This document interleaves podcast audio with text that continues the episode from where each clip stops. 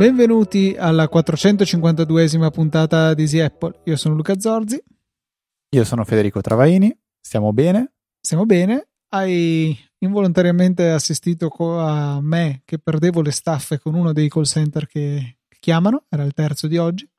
Io ti ho detto che per me quella poteva essere la puntata di oggi. Cioè, quattro minuti, però talmente belli che io te lo propongo. Poi decidi tu se accettare, se no invo- invocheremo la voce del popolo. Lo possiamo pubblicare come fuori onda? No, no, no, no, no non mi, mi, appello al mio diritto di veto. Nella easy chat posso metterlo, però sì. No, no, neanche. Perché? No, perché dai, non, non voglio che questo genere di Vabbè, cose. vi arriverà tramite catena su WhatsApp prima o poi, non vi preoccupate. esatto, esatto. È, è, inevitabile che finirà così. Insomma, sì, mi hanno fatto perdere le staffe. Cercate, cercherò di non farle, di non perderle più.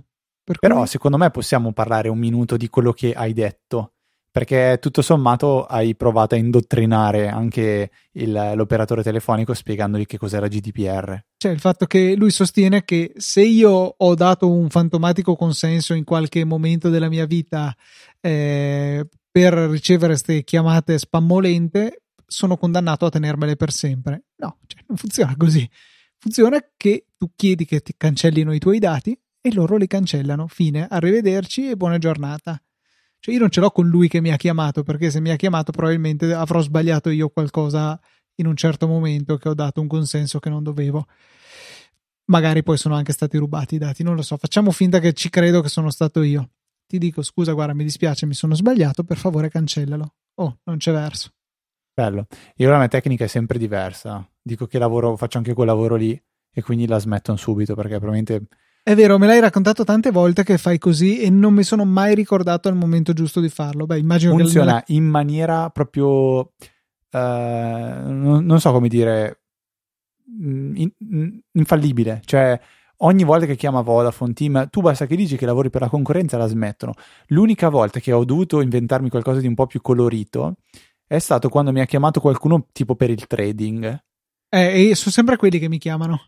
E ma io gli avevo detto tipo guarda ho talmente tanti soldi che non so neanche dove cazzo metterli, quindi se vuoi dammi il tuo IBAN che ne do un po' a te, perché veramente io di, di guadagnarne più proprio non saprei dove metterli, non so come spenderli e, e questo qua tutto sommato penso abbia un po' capito che lo stavo paraculando, dovrei mettere qualche bip e alla fine mi ha mollato. Però è stato bello perché cioè, proprio gli ho detto: Guarda, io di soldi, anzi, se siete voi, se, se, volete voi, ve ne do un po', facciamo qualcosa perché veramente sono un disastro. E vabbè, però altrimenti basta spacciarsi per un, uno della concorrenza o, la, o di lavorare per quel settore lì. Tipo, mi sembra di averlo già raccontato che ero riuscito a scampare una, eh, una promozione che mi offriva un anno di assicurazione sui miei elettrodomestici. Io gli ho detto che facevo l'idraulico di lavoro e quindi non era un problema. E, e niente, hanno smesso. Cioè, funziona, funziona veramente bene. Però Luca, in settimana diciamo che Apple ha deciso di presentare qualche nuovo dispositivo, ha presentato i nuovi iPad e soprattutto ha presentato le nuove eh, Magic Key, no, come si chiamano le, le tastiere dell'iPad con trackpad integrato, molto, molto particolari, eh, soprattutto da un punto di vista fisico perché danno quella sensazione che l'iPad stia flottando, non cada, non si muova, eh, anche se lo tieni sulle ginocchia. Non so se, se, avete visto un video, una foto, capirete bene quello di cui sto parlando. E, e tu, Luca, ho visto che hai messo eh, questo come uno dei punti della scaletta cioè sulla, sulla, fisica che c'è dietro la... Io la chiamo Magic Keyboard, però non so si se chiama Magic Keyboard, giusto. si ah, chiama bene. Magic Keyboard e Dr. Drang che è un, diciamo, uno degli esponenti del, del circolo degli utenti Apple che mi capita di seguire su internet eh, e che è un ingegnere civile ha fatto qualche disegnino con eh, i, i, grafici delle forze eccetera eccetera a far vedere perché può funzionare questa cosa molto, molto carino, insomma dateci un occhio se vi interessa.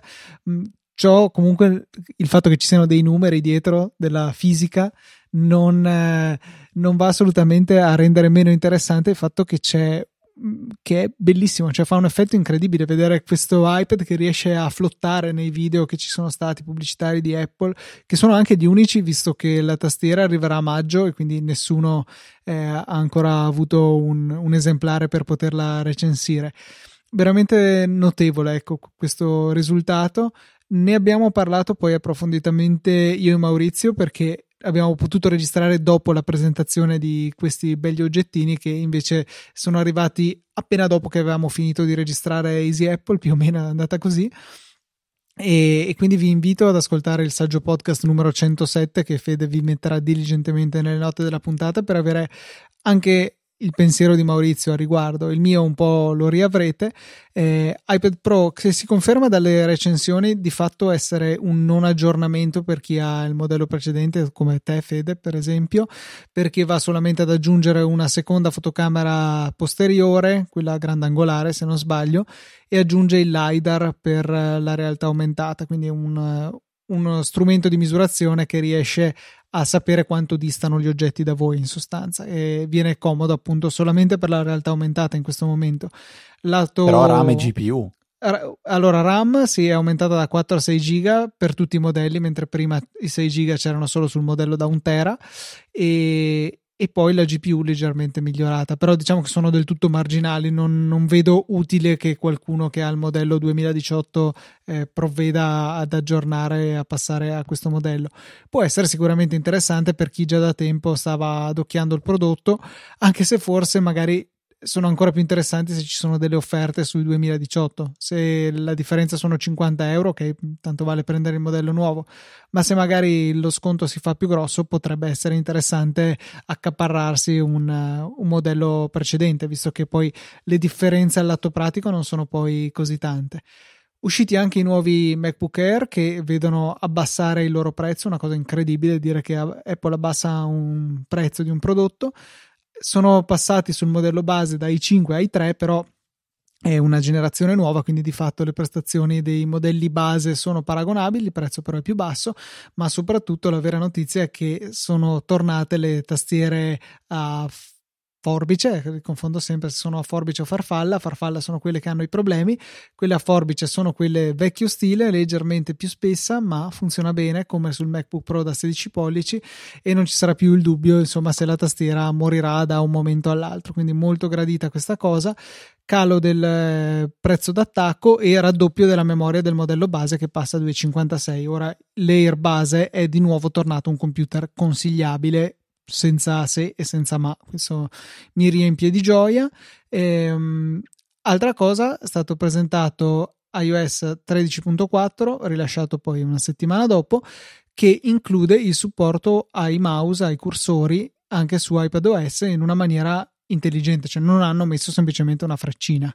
Sì, in primis non bisogna andare ad attivare le parti di assistenza, cioè accessibilità. Non... accessibilità, sì eh, quindi nel momento in cui si collega mouse, il mouse compare il cursore. Io ho provato, eh, infatti volevo parlare un attimo a collegare sia la MX Keys sia l'MX uh, eh, Master 3 se non sbaglio perché hanno la possibilità di essere collegati fino a tre dispositivi, quindi io in ufficio eh, se switcho dal dispositivo 1 che è il mio PC al 2 si collega tutto all'iPad, l'ho fatto per fare qualche tentativo.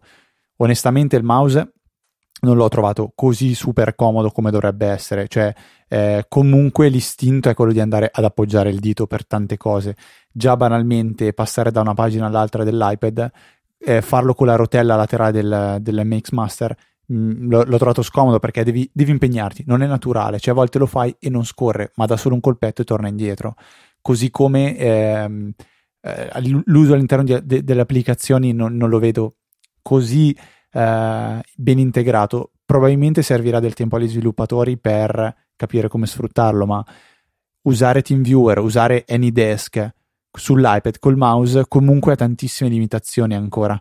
Eh, banalmente a volte non funziona la rotella, quindi io sto collegato in remoto a un PC di lavoro, ma il mio mouse non funziona come dovrebbe funzionare. Quindi questo sicuramente è un qualcosa su cui devono lavorare anche gli sviluppatori di Anydesk e di TeamViewer. Però ehm, non lo so, è un, eh, questo è un piccolo passettino in avanti o indietro, dipende perché tutto sommato potrebbe essere vista come una sconfitta questa o no. Eh, in realtà io penso che eh, non sia né una né l'altra, cioè semplicemente un modo per, eh, per trovare quello che dovrebbe diventare un domani il eh, successore del personal computer. Perché comunque in questo periodo di smart working mi sono reso conto che tantissima gente il computer a casa non ce l'ha o ha una roba orrenda perché tanto quelle cose che devono fare le fanno col telefono. Eh, quindi trovare un qualcosa che sia a metà eh, come l'iPad eh, e sotto certi punti di vista magari anche migliore, cioè in termini di eh, fruibilità, non devi portartelo in giro o quant'altro, quindi eh, non, non, lo so. Per ora però onestamente non, non, ho, non ho, visto questo... Cioè è, è più integrato perché è più, è più, carino, è più piacevole da usare, però non è ancora un aspetto... Mh, di sicuro non è migliorativo.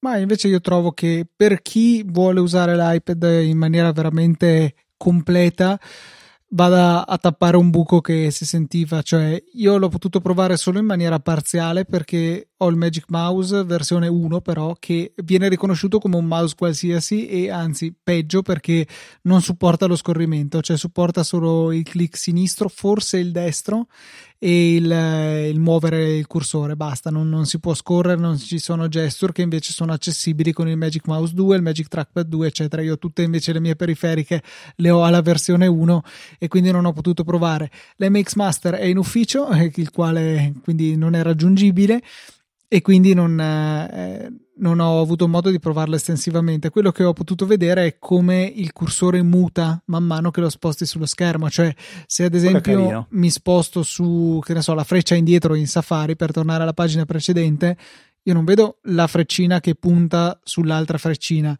Il mio cursore diventa una sorta di quadratino molto simile al, um, all'interfaccia utente della Apple TV che va appunto a diventare la freccetta indietro, io clicco e vedo che torno indietro e aziono il comando. Per cui in questo senso non è stato semplicemente un mettere una freccetta sull'iPad che era qualcosa di simile a quello che sembrava eh, con la funzione di accessibilità. Là non era una freccetta, era un pallino, però il concetto era quello, il cursore rimaneva sempre quello anche in, uh, indipendentemente ecco, da dove si collocava eh, ancora più statico di quanto non fosse eh, la freccina su macOS o su Windows, perché ad esempio se su Safari andiamo su un link diventa la manina che clicca, quindi c'era un po' più di variabilità, oppure se dobbiamo ridimensionare una finestra diventano le freccette.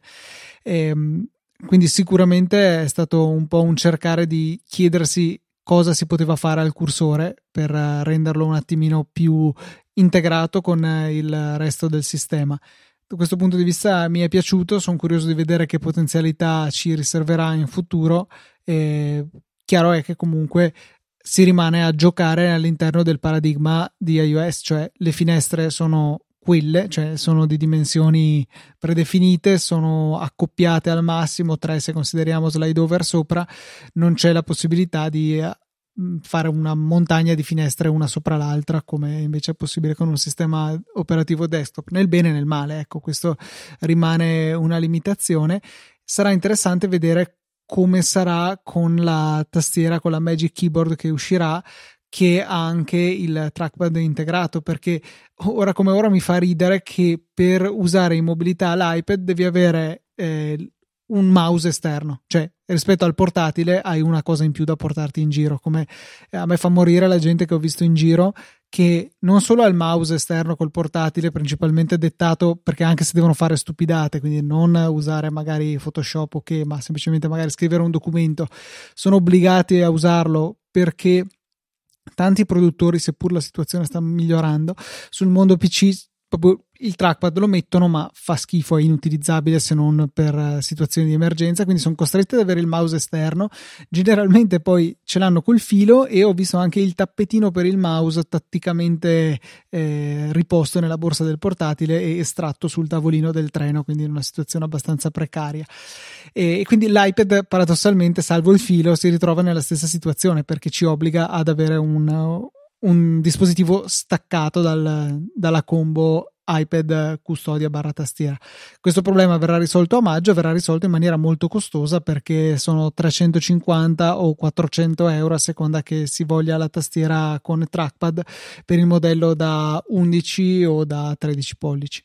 Sono tanti, tanti, tanti soldi perché superi il prezzo di un MacBook Air. Quindi lì proprio diventa una scelta, eh, diciamo così, di, di, di filosofia più che, più che di portafoglio.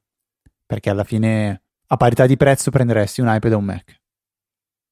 Ti faccio un altro, un altro paragone perché tu per quella cifra lì puoi non solo sommandolo, va bene, prendere un Air come giustamente dici tu, ma puoi anche andare a comprare un iPad modello base. Cioè, questo è abbastanza significativo perché quel modello di iPad parte da 389 euro. Quindi, se ti serve il modello grande, ti conveniva prenderti un iPad piccolo. Cioè, insomma, chiaramente non sono esigenze paragonabili, però stiamo arrivati al punto che un accessorio per il Pro costa come l'iPad base. Interessante come riflessione. Però abbiamo corso tanto, Luca, abbiamo saltato tutta la parte di follow up e di domande che ci sono arrivate durante queste settimane. Eh, partiamo con ordine allora, cioè ripartiamo. Prima domanda arriva da Matteo che dice eh, di essere un utente che ha abbandonato ormai da quattro anni il Mac per dedicarsi soltanto all'iPad, di cui dice essere un bravo utilizzatore, non a livello del, del nostro caro Viticci, però dice che nel suo piccolo si sta impegnando. Una cosa è quella che manca e che purtroppo ai noi eh, ti ma- mancherà per sempre per ora perché non esiste una soluzione è quella di fare un backup su un disco locale. Quindi il time machine che, che esiste per, per, i Mac eh, dice Matteo posso cercare di replicarlo in qualche modo per il mio iPad? Non mi interessa la cronologia delle versioni però perlomeno avere in locale eh, una copia dei, dei miei dati e, e, purtroppo la risposta è, è negativa, no Luca? Non, non, non, c'è, non, c'è, modo. Di sicuro non in automatico. Diciamo che con uh, iOS 13 è stato introdotto il supporto sia a condivisione di rete, Samba, quindi ad esempio un NAS o un hard disk collegato magari al router del proprio provider, spesso hanno questa funzione. Eh, oppure un'alternativa può essere una chiavetta USB, un hard disk USB, però deve essere tutto sempre fatto in manuale. Non ho idea di come si possano spostare le foto, quindi eventualmente si applica solo ai file. Probabilmente è possibile spostare le foto con uh, un impegno da parte propria. Insomma, cioè è un, un, frangente in cui è eventualmente possibile fare qualcosa con estremo impegno, ma è un dispositivo che per scelta punta 100% allo, all'utilizzo del, dello spazio in cloud e ha, quindi ha un disinteresse se vogliamo nei confronti dei backup della serie. Speriamo che vada tutto bene che non ci siano problemi e, e, non c'è modo di gestirlo in maniera comoda come potrebbe essere Time Machine. Time Machine sul Mac lo attacchi non ti accorgi neanche che va fino a quando non ti dice per migliorare l'affidabilità del backup devo raderlo al suolo e rifarlo da zero. Vabbè ok. Però a parte quello il, il sistema agisce in background e noi neanche ce ne accorgiamo Ok, quindi chissà se prima o poi torneranno sui propri, sui propri passi, però magari permettere, non so, banalmente di vedere la copia di, di, di backup che c'è su iCloud e trovare il modo per scaricarla, non lo so, la vedo molto dura. Però è un problema reale tutto sommato, soprattutto per immagino te Luca che di, di backup eh, ci vivi. Sì, sì, sarebbe un problema se utilizzassi in maniera così intensiva eh, iOS. La realtà è che per me riguarda solamente le foto, ma poi le foto mi finiscono sul Mac, backuppo il Mac e quindi facendo un altro giro le ho comunque backuppate. Se dovessi farlo solo con iOS, beh, oddio, sarebbe scomodo, dovrei ingegnarmi in altri modi, utilizzando applicazioni di terze parti, ma poi sempre andando nel cloud, cioè avere una copia locale, tra virgolette, fisica è un casino con iOS. Ok, prossima domanda arriva da Federico che ci chiede qual è il modo migliore per poter inviare una foto, per condividere una foto in maniera non troppo compressa come fa WhatsApp. Ed è abbastanza, diciamo così, semplice alla portata di mano perché abbiamo due possibili soluzioni.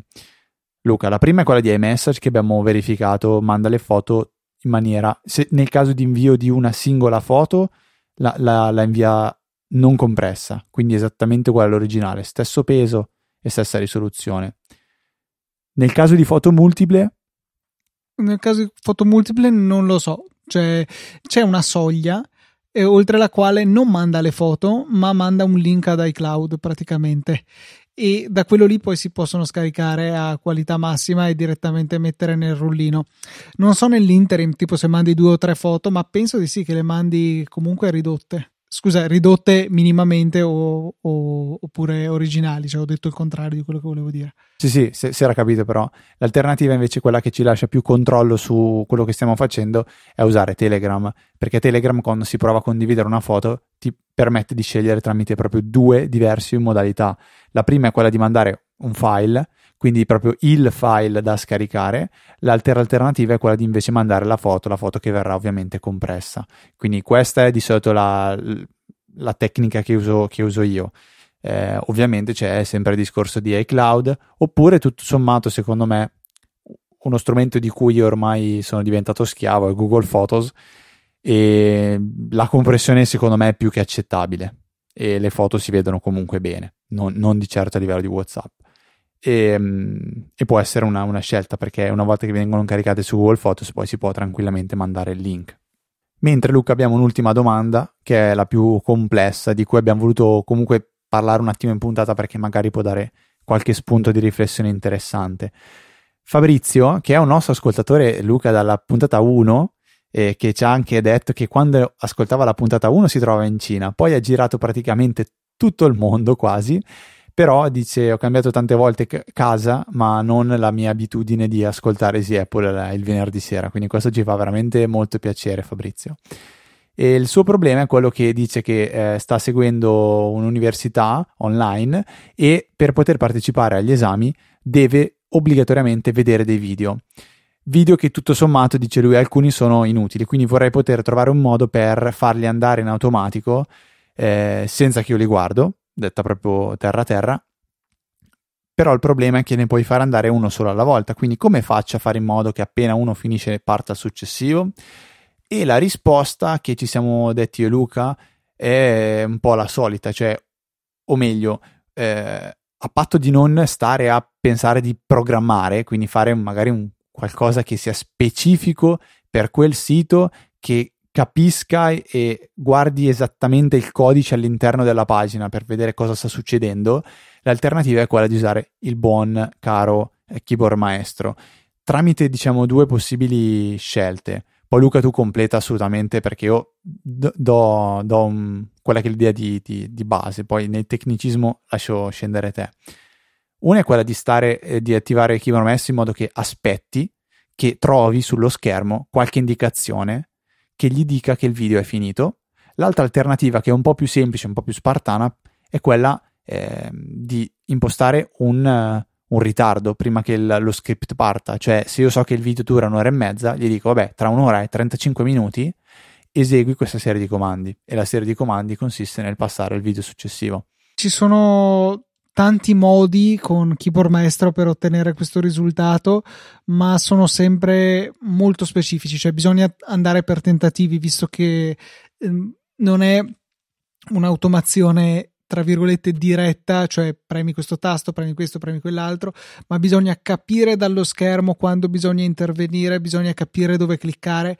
Quindi l'unica è sperimentare. Keyboard Maestro ha tantissimi trigger da esplorare che, oh, e anche tantissime azioni da esplorare, eh, anche azioni che possono essere condizionali, tipo quando vedi questo sullo schermo, dopo che è passato questo tempo, ci sono tanti modi, bisogna un attimino osservare il computer, capire cosa sta succedendo, capire cosa è possibile rilevare con keyboard maestro e di conseguenza come andare ad eh, eseguire l'azione che è necessaria per passare al video dopo. Quindi purtroppo non c'è una, una soluzione univoca, insomma, ma bisogna andare un po' per tentativi, bisogna studiare il caso specifico. Ci ha mandato anche un video, però da, dal video non, temo non sia sufficiente riuscire, per riuscire a, a capire quali sono veramente le azioni richieste, cioè bisogna mettersi lì, è un progetto fatto e finito questo. È una di quelle cose che bisogna mettersi proprio a, a spor- sporcarsi le mani e perderci magari un pomeriggio o qualche, ma- qualche giornata. Va bene Luca, domande concluse, segnalerei un'ultima, un'ultima, cosa, un link, un progetto che ha condiviso Francesco Zerbinati, a cui sta, lui sta lavorando personalmente, che si chiama coronastatus.it, visto che è molto attuale.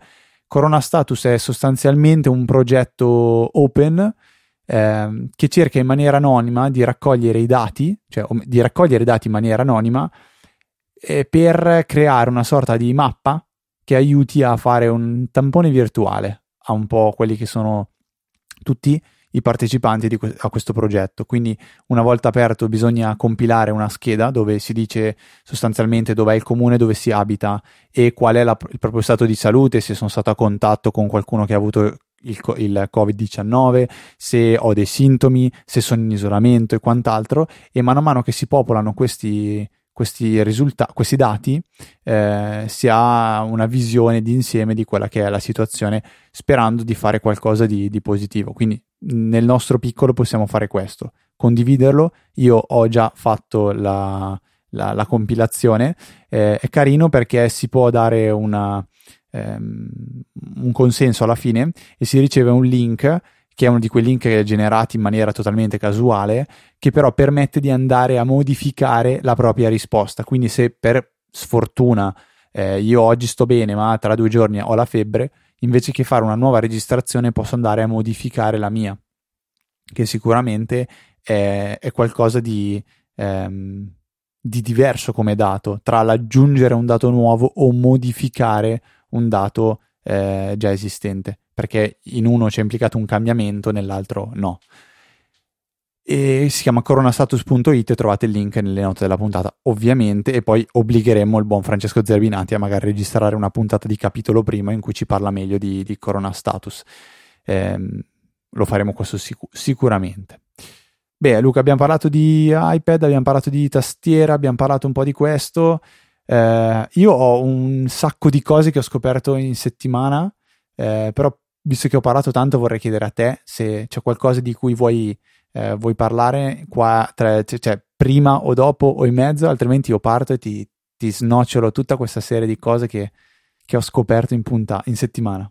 Ho sicuramente una cosa di cui voglio parlare perché finalmente sono riuscito a venirne a capo dopo mesi perché stiamo parlando di una funzionalità introdotta con iOS 13 e cioè la ricarica ottimizzata della batteria su iPhone.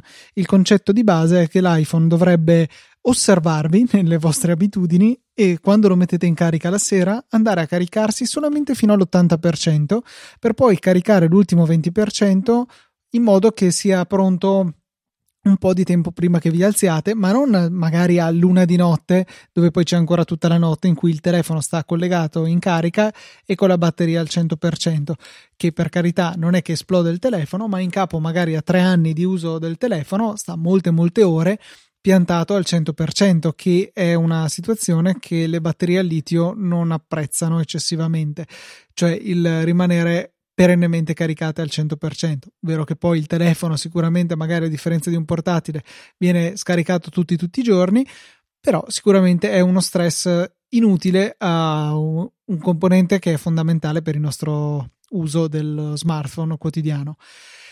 Appunto, la funzione di ricarica ottimizzata però non mi era mai mai andata da, fin da quando ho aggiornato iOS 13. Pensavo che magari fosse legato all'utilizzo o al non utilizzo della funzione sonno, quella che cioè quella sorta di sveglia un po' più evoluta che vi ricorda anche di andare a dormire per far sì che dormiate almeno le tot ore che avete detto di voler dormire e, e niente da fare, non, non riuscivo mai a farlo andare finché ho cercato su internet, stufo di, di, questa cosa, ho trovato un post, qui Fede Gongola, su Reddit che ha linkato un articolo di supporto di Apple che vi lasceremo nelle note della puntata, che ha un paragrafo con scritto se caricamento ottimizzato non si attiva Ebbene, ci vogliono eh, alcuni eh, permessi di localizzazione dei servizi di sistema che io avevo disattivato. Nello specifico, la personalizzazione sistema e le posizioni rilevanti, due cose che normalmente io tenevo disattivate. Ebbene, sono necessarie per poter consentire a questo servizio di ricarica ottimizzata di, di funzionare le ho attivate, boom, subito la prima notte ha funzionato e la mattina mi sono ritrovato un avviso che diceva eh, il caricamento ottimizzato ha fatto sì che bla bla bla. E, e l'ho visto anche comparire per una volta perché avevo messo il telefono in carica che aveva era già bello carico, aveva tipo il 65% e quindi in un attimo è arrivato all'80% e ho visto il messaggio, mi sono fermato all'80% perché, perché sì, perché me l'hai chiesto tu e se invece vuoi ricaricare subito al 100% clicca là. È un, una funzione molto utile di iOS che non ho potuto sfruttare per tutti questi mesi perché non sapevo fossero necessari questi permessi di localizzazione. Interessante.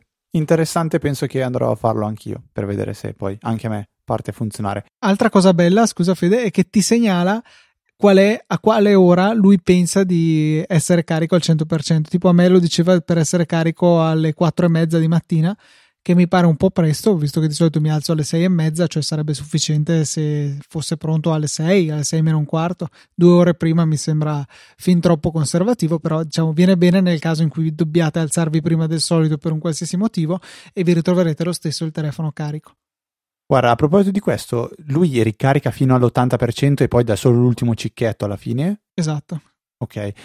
E questa secondo me è una cosa interessante. L'altra che secondo me potrebbero pensare e, sfrut- e mm, diciamo così, copiare a Tesla è quello di impostare un limite massimo di batteria eh, che viene ricaricata. In questo senso, se io so che nel mio quotidiano arrivo a casa la sera che l'iPhone ha ancora il 30% di batteria, vuol dire che tutto sommato un 10-15% potrei evitare di ricaricarlo, che è il pezzo che fa più male alla batteria. Quindi eh, sì, però al contempo devi andare a scaricarlo dall'altra che fa altrettanto male. Quindi va bene se ti ritrovi col 50% questo ragionamento e allora Dici, okay. lo usi tra il 25 e il 75. Eh, probabilmente arrivando a casa con il 30 e il 20 è poco. No, però a ragionarci in questa maniera qua io potrei pensare a pranzo quando arrivo al 60% e dargli un altro cicchetto e riportarlo all'80-85. Ah sì sì, tu lo attacchi perché tanto dici so che so lui che tanto si limita e non va... Sì sì, questo potrebbe essere un sistema.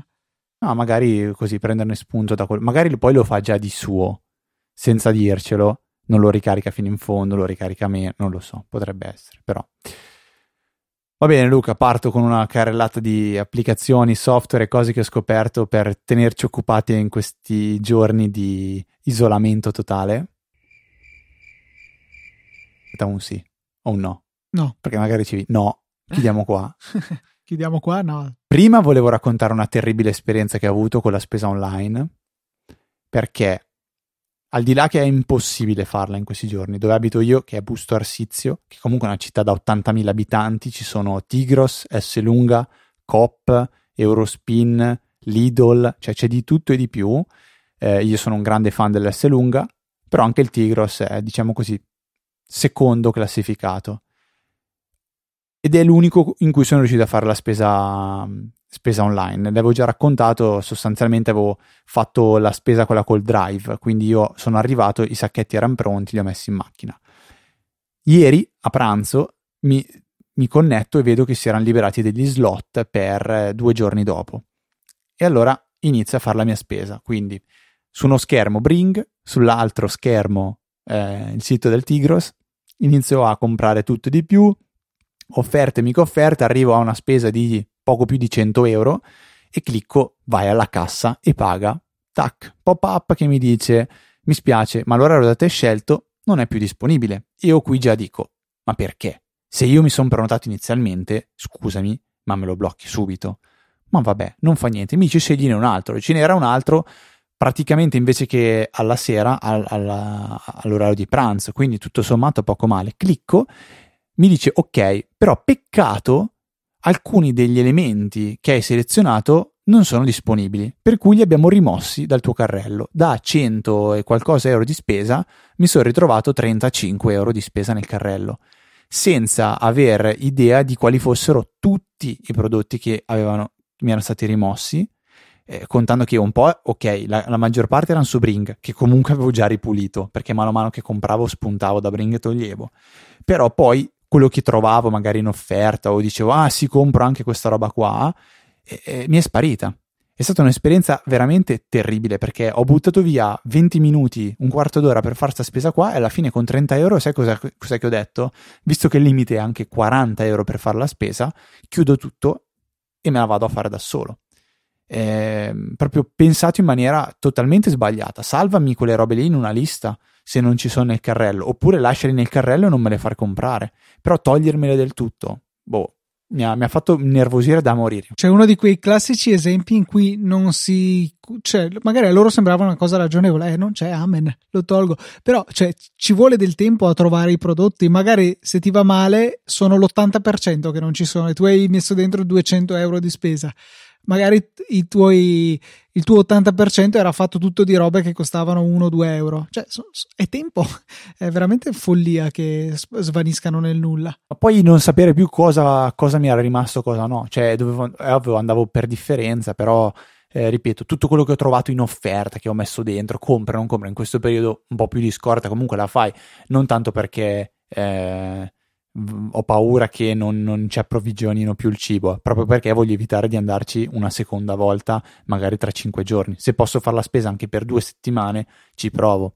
È un po' ambizioso, però tutto sommato non è che ho bisogno in questo periodo di mangiare per forza la carne fresca o il pesce fresco. Posso anche arrangiarmi, c'è la pasta tanto buona, c'è la farina, ci sono le torte salate, eh, cioè ci si può anche adattare in questo periodo, secondo me. Non devo per forza andare a mangiare il sushi.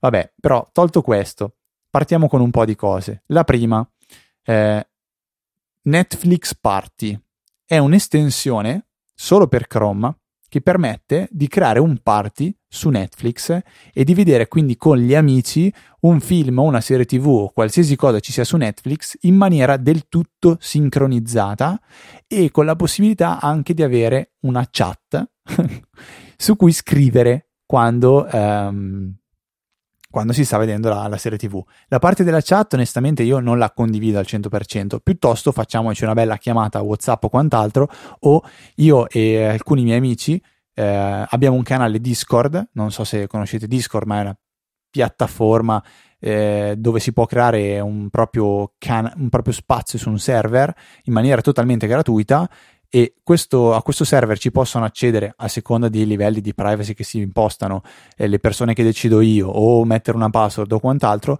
e all'interno del server crea dei canali dove eh, ci si può trovare a chiacchierare o chattare. Io con i miei amici siamo una, un gruppo di una decina, quindicina di, di, amici, abbiamo questo server Discord dove abbiamo diversi canali perché a seconda di, eh, noi lo, lo, usiamo tanto quando magari giochiamo insieme, però non tutti giocano allo stesso gioco, quindi eh, c'è il canale dove si va a, a cazzeggiare, qua un altro beep Luca, Oppure c'è il canale dove si gioca Call of Duty, il canale in cui si gioca FIFA, il canale in cui si gioca League of Legends e le persone che giocano a quel gioco stanno nel canale, però tutto sommato si è lì. Se vedo che si connette un mio amico a un altro canale perché sta giocando a FIFA, io sto giocando a Call of Duty, posso salutarlo, posso entrare nel canale e quant'altro. Allo stesso modo si può fare il canale Netflix, però con Netflix Party è possibile sincronizzare il video che si sta vedendo insieme agli amici, senza avere problemi quindi di lag o di buffer. E questo è, è, un primo consiglio. La PEC che è disponibile solo per Chrome, quindi bis- bisogna, bisogna, usarlo da PC, non si può vedere sul divano. E questo è un po' così. Non so se magari con il Chromecast poi si può, cioè si può in- sì, mettere sì, di mezzo sì, anche quello, magari. Sì, sì, sì, sì, sì, mm, tutto sommato sì, decisamente. Eh, mentre stiamo parlando, Luca, mi viene un flash di un qualcosa che possiamo... Eh, consigliare all'amico, all'amico Fabrizio che prima ha chiesto eh, come fare a capire quando eh, il video eh, finisce e farne partire uno nuovo, un piccolo sito che tu mi hai consigliato per un'esigenza che era di mio fratello, cioè di capire quando una pagina web cambiava, cioè venivano pubblicati dei PDF, è un sito che si chiama visualping.io eh, che praticamente permette di eh, scegliere un indirizzo email a cui mandare una segnalazione nel momento in cui una pagina web cambia. Ovviamente questo tipo di servizio non funziona se la pagina in questione è protetta da una password o da un login, perché per evidenti ragioni questa pagina deve essere pubblica e visibile anche a questo, eh, a questo server. Poi continuando con la mia, con la mia carrellata, un software che ho scoperto di, di recente, molto utile per lo smart working quando si lavora con i co- colleghi e si collabora. Si chiama ehm, IPEVO, cioè la, la, software house si chiama IPEVO e il software che, mm, che voglio consigliare si chiama IPEVO Annotator. È disponibile sia per Mac sia per Windows. Permette di trasformare lo schermo del computer in una lavagna. Si può sia eh, disegnare su quello che si sta vedendo in questo momento, cioè stiamo vedendo insieme un documento dobbiamo commentarlo insieme, io condivido con Skype lo schermo ai miei colleghi e poi attivo i Pevo Annotator e posso disegnare sopra il PDF. È utile ovviamente non magari per i PDF, ma nel momento in cui si sta guardando per esempio un disegno tecnico, eh, è difficile dire dove guardare, cosa guardare, come commentare una cosa, quindi questo può tornare utile e si può anche usare in modalità totalmente lavagna, quindi lo schermo viene, eh, diventa completamente bianco e, e da lì si può disegnare è gratis, quindi tutto sommato trovo, lo trovo un software che vale la pena conoscere. C'è anche questa funzionalità nativa su Zoom, non so se l'hai mai usato, un software no, molto usato. So che c'è su AnyDesk, che è molto comodo. Anche sì, su Zoom, insomma, per la videoconferenza ha nativamente la funzione lavagna e se non sbaglio è anche collaborativa, cioè tutti possono disegnare. Eh, e è e fa anche lì la sovraimpressione sul monitor. Quindi è utile, ad esempio, se devi dire clicca qui, clicca là, uno condivide lo schermo e tu gli indichi cosa deve cliccare. Bello. E comunque eh, tra, tra, Zoom, Skype e quant'altro si può usare anche Discord eh, come strumento di lavoro. Eh, lì non c'è la vera e propria chiamata, però si entra in un canale, si parla, si condivide file, si scrive e si fa quant'altro. Quindi anche soltanto dire è un po' come dire io sono in ufficio quindi io mi collego a Discord, c'è la mia stanza, il mio canale, mi metto lì dentro insieme magari ai colleghi, mentre si lavora si può parlare o non parlare. E non è male, non è male, io lo uso per tutt'altro. Poi un'altra cosa che ho fatto in questi giorni. Bisogna batterti praticamente per questa settimana sì. qua. Bene, bene, ci piace così, Fede. Allora, è un sito che si chiama Favicon o Fa- Favicon, penso. Icon, icon, sì. .cc che eh, mi ha aiutato a creare una fa- favicon, favicon, Luca, favicon, sì, direi. Favicon, sì. Favicon, eh, che sono quelle iconcine super piccole che si vedono nel tab del browser quando si visita una, un sito internet. Quindi è, un, è, un, è una miniaturina che rappresenta il, il, logo del sito, quello che si vuole. E siccome io volevo, sto lavorando a, di, a diversi siti, volevo uh, realizzare una, una, di queste favicon in maniera super semplice. E ho trovato um, questo sito dove si può pr- praticamente disegnare col mouse quadratino per quadratino la propria fav- favicon colorando i, i, i quadratini che è un 16x16 eh, e successivamente scaricandola. È possibile anche andare a vedere quali sono le top, eh, quelle più, più belle, quelle più scaricate. Si possono anche fare animate, quindi creando più immagini che poi in sequenza creano una sorta di animazione. Eh, e si possono anche importare delle immagini e il sito in automatico cercherà di far vedere come verrebbe l'icona, ecco, mettiamola così. E in aggiunta a questo sito ne ho usato un altro perché vi spiego, io dovevo realizzare o meglio, avevo questa idea di realizzare un, ehm, una, una, un'iconcina ehm, basata sul logo di un'azienda, però con i colori della bandiera del, eh, della nazione ehm, del sito in cui avrei dovuto installare la favicon. Cioè, se facciamo il sito di Easy Apple Italia, prendo il logo, eh, la favicon di Easy Apple, la coloro eh, stile Italia, bandiera italiana. Se la voglio fare per la Francia, ehm, è facile perché è color cac, no non è vero, scherzo dai, poveri francesi, eh, la faccio con la bandiera francese e quant'altro, però che colori ha la bandiera italiana? E che colori ha la bandiera francese, americana, cioè ok che è rosso, bianco, verde, blu, rosso, eh, bian- blu, blu, blu, blu, bianco, blu, bianco, rosso. Esatto, esatto. Però che rosso? E allora mi è venuto in aiuto un altro sito che si chiama ehm, Scheme Color che mi ha permesso di sapere i colori esatti della bandiera italiana con la, il, il, colore in, in, esadecimale che ho direttamente copiato e incollato dentro favicon.cc e ho realizzato le mie belle bandierine eh, dei, dei loro colori. E finisco, Luca, poi la stoppiamo qua, visto che abbiamo tirato veramente lungo, però dai, non è che abbiamo molto altro da fare a casa. Un gioco che finalmente è uscito. Ne avevo parlato mesi fa, avevo annunciato che la Riot, quindi la società dietro League of Legends, avrebbe rilasciato dei giochi per mobile e l'ha fatto in settimana. L'ho anche pubblicato sul canale di Apple. Il primo gioco si chiama Team Fight Tactics ed è disponibile per iPhone e per Android, oltre che per PC. Eh, si può giocare anche su iPad, però eh, è forse l'unica applicazione che ho mai visto, che ho installato su iPad che eh, devo vederla in 2x per poterci giocare perché è, quindi è tutta sgranata e il gioco è sostanzialmente un gioco a turni dove bisogna schierare la propria formazione di campioni eh, e poi ogni turno si combatte contro un avversario diverso eh, la partita è composta da 8 giocatori si gioca online eh, quindi non si può mettere in pausa, non si può eh, annullare la partita, bisogna giocare, dura più o meno 15-20 minuti una partita e eh, ogni turno i, la propria squadra di, di, eroi combatterà contro quella del, dell'avversario in maniera diciamo totalmente random. Lo scopo del gioco è quello di cercare di eh, creare una squadra di eroi che sia più forte di quella dei propri avversari. Questo perché alcuni eroi, se messi in campo insieme, creano delle sinergie. Quindi, se metto due eroi che appartengono al mondo del ghiaccio, permettono di ghiacciare gli avversari. Dico una banalità. E, e, e quindi c'è anche un po' dietro di. St- c'è, c'è, tanta strategia dietro questo gioco. Eh, è molto carino ed è basato sulla, su, sull'universo, diciamo così, di League of Legends, a cui io sono tanto tanto appassionato. È gratuito, quindi potete provarlo.